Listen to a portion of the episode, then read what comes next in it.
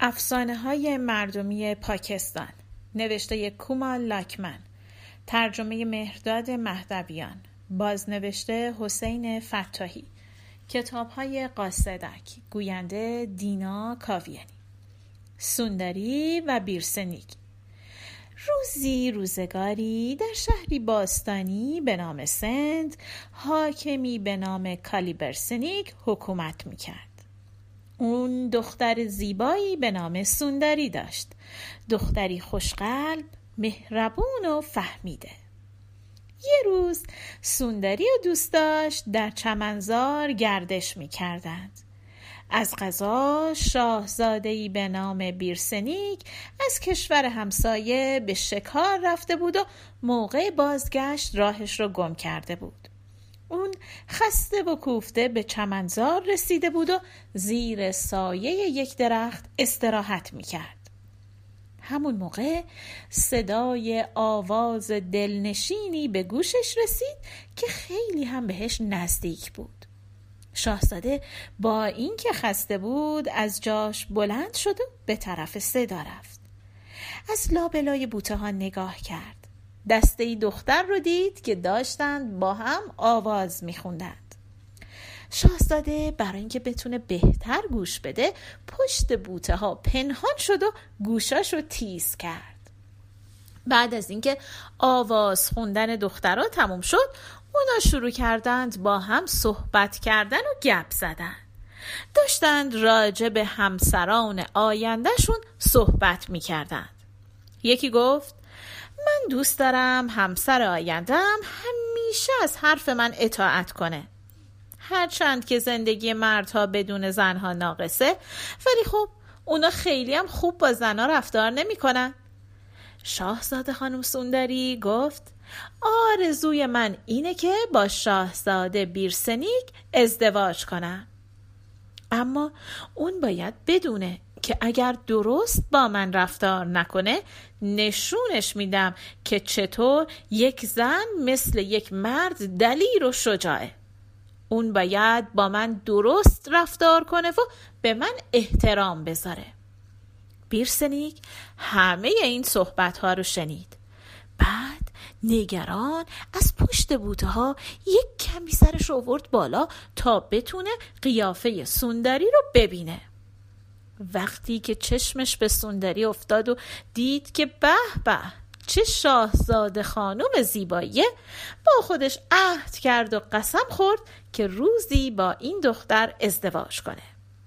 شاهزاده بعد از اینکه کمی استراحت کرد بلند شد و رفت راه قصرشون رو پیدا کرد و رفت پیش پدرش.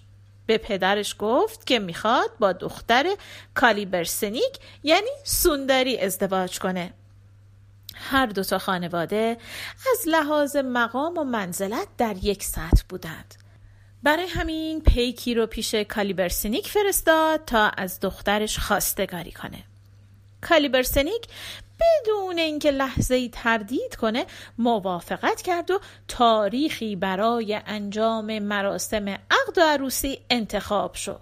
بعدم جشن مفصلی برپا شد. سوندری به عنوان عروس به قصر بیرسنیک رفت. ولی داماد اصلا طرفش نمی رفت سوندری از این عمل شوهرش تعجب کرد.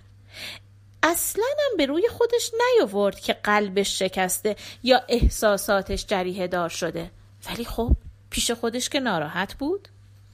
چند ماهی به همین ترتیب گذشت و زن و شوهر مثل دو تا غریبه با هم برخورد می کردند. یه روز صبح یکی از خدمتکارای سوندری بهش گفت شاهزاده خانوم امروز عیده و قرار مراسم با شکوهی تو معبد برگزار بشه. اگر برای تماشا بیاین حتما بهتون خوش میگذره. سوندری هم موافقت کرد و آماده رفتن به مراسم شد. ولی خب وقتی که قرار بود خانواده سلطنتی به معبد برن همه جا پر از نگهبان می‌شد و هیچ کس نمی‌تونست وارد معبد بشه. وقتی که بیرسنیک شنید که همسرش به معبد رفته اونم بدون اطلاع از اینکه ورود آقایان به معبد ممنوعه به طرف اونجا راه افتاد. بعد آروم و بی سر و صدا وارد معبد شد و پشت سر سوندری نشست. اون می‌تونست صدای راز و نیاز سوندری با خدا رو بشنوه. سوندری داشت می‌گفت خدا جون خواهش می‌کنم اونو سالم و سلامت نگهدار و تمام شادی های روی زمین رو به اون بده.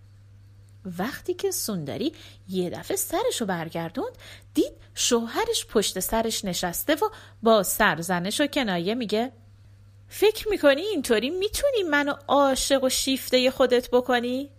پس اون حرف هایی که تو باغ پدرت درباره شجاعت و دلاوری و قدرت زنها می‌گفتی چی شد؟ سوندری تعجب کرد ولی خیلی معدبانه به اون تذکر داد که گوش دادن به حرف دیگران در موقع دعا کار خوبی نیست.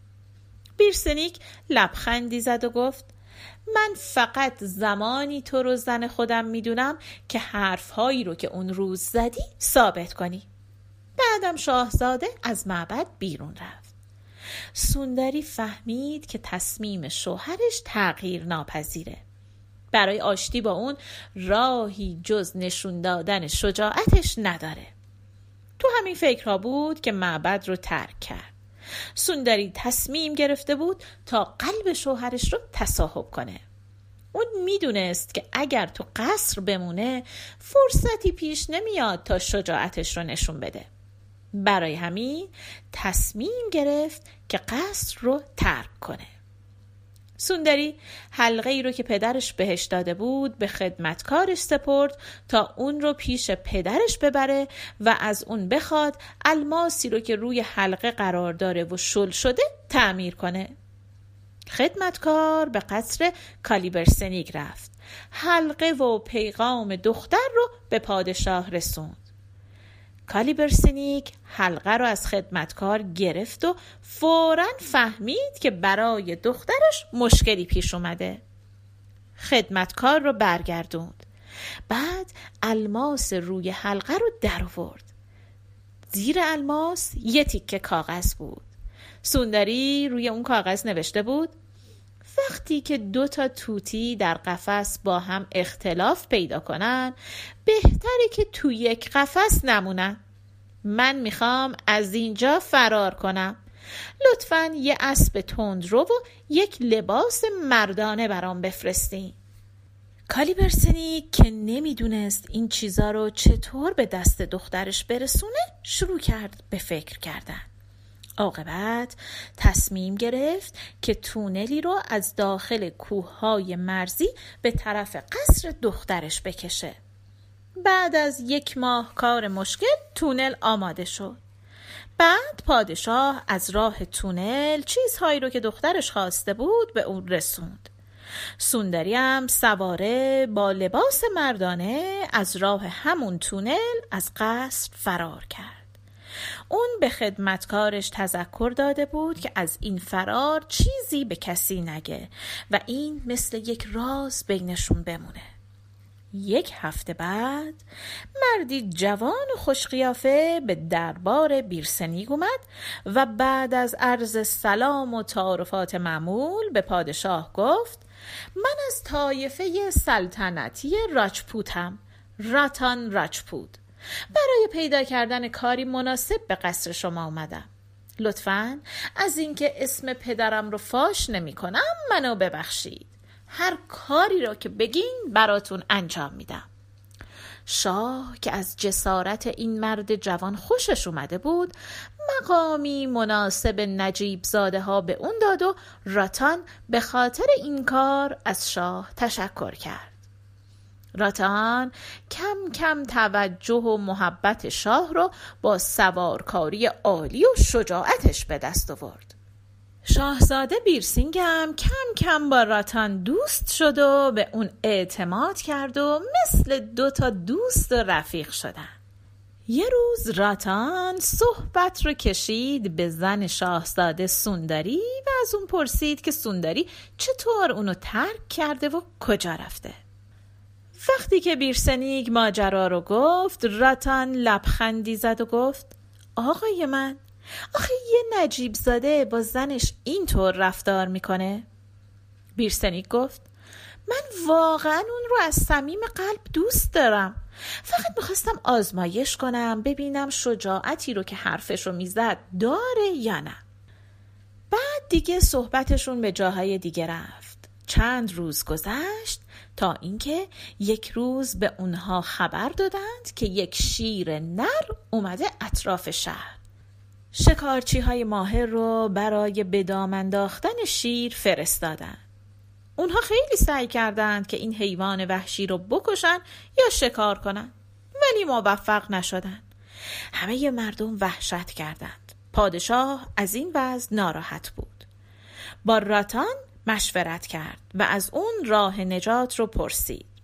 راتان گفت خودم میرم و جنازه شیر رو براتون میارم. بعد یه آدم آهنی درست شبیه یک مرد ساخت و اونو نزدیک لونه شیر قرار داد. نیمه های شب بود که حیوان برای شکار اومد بیرون. شیر آدم آهنی رو به جای انسان اشتباه گرفت و به اون حمله کرد و پرید روش. تا شیر این کار رو کرد رتن از قفلت اون استفاده کرد و از روی درختی که بالاش قایم شده بود پایین پرید و با کمک شمشیر سر شیر رو از بدنش جدا کرد. بعد لاشه حیوان رو با خودش به خونه آورد و اونو گوشه ای از اتاقش قرار داد و رفت سر جاشو گرفت خوابید. صبح روز بعد بیرسنیک از حال و احوال دوستش پرسید. خدمتکارا گفتند که راتان تو اتاقش خوابیده. راتان که از سر و صدا بیدار شده بود فوری از اتاقش اومد بیرون تا به شاهزاده و پادشاه خوش آمد بگه. پادشاه از این شجاعت راتان خیلی خوشحال شد و به اون نشان افتخار داد.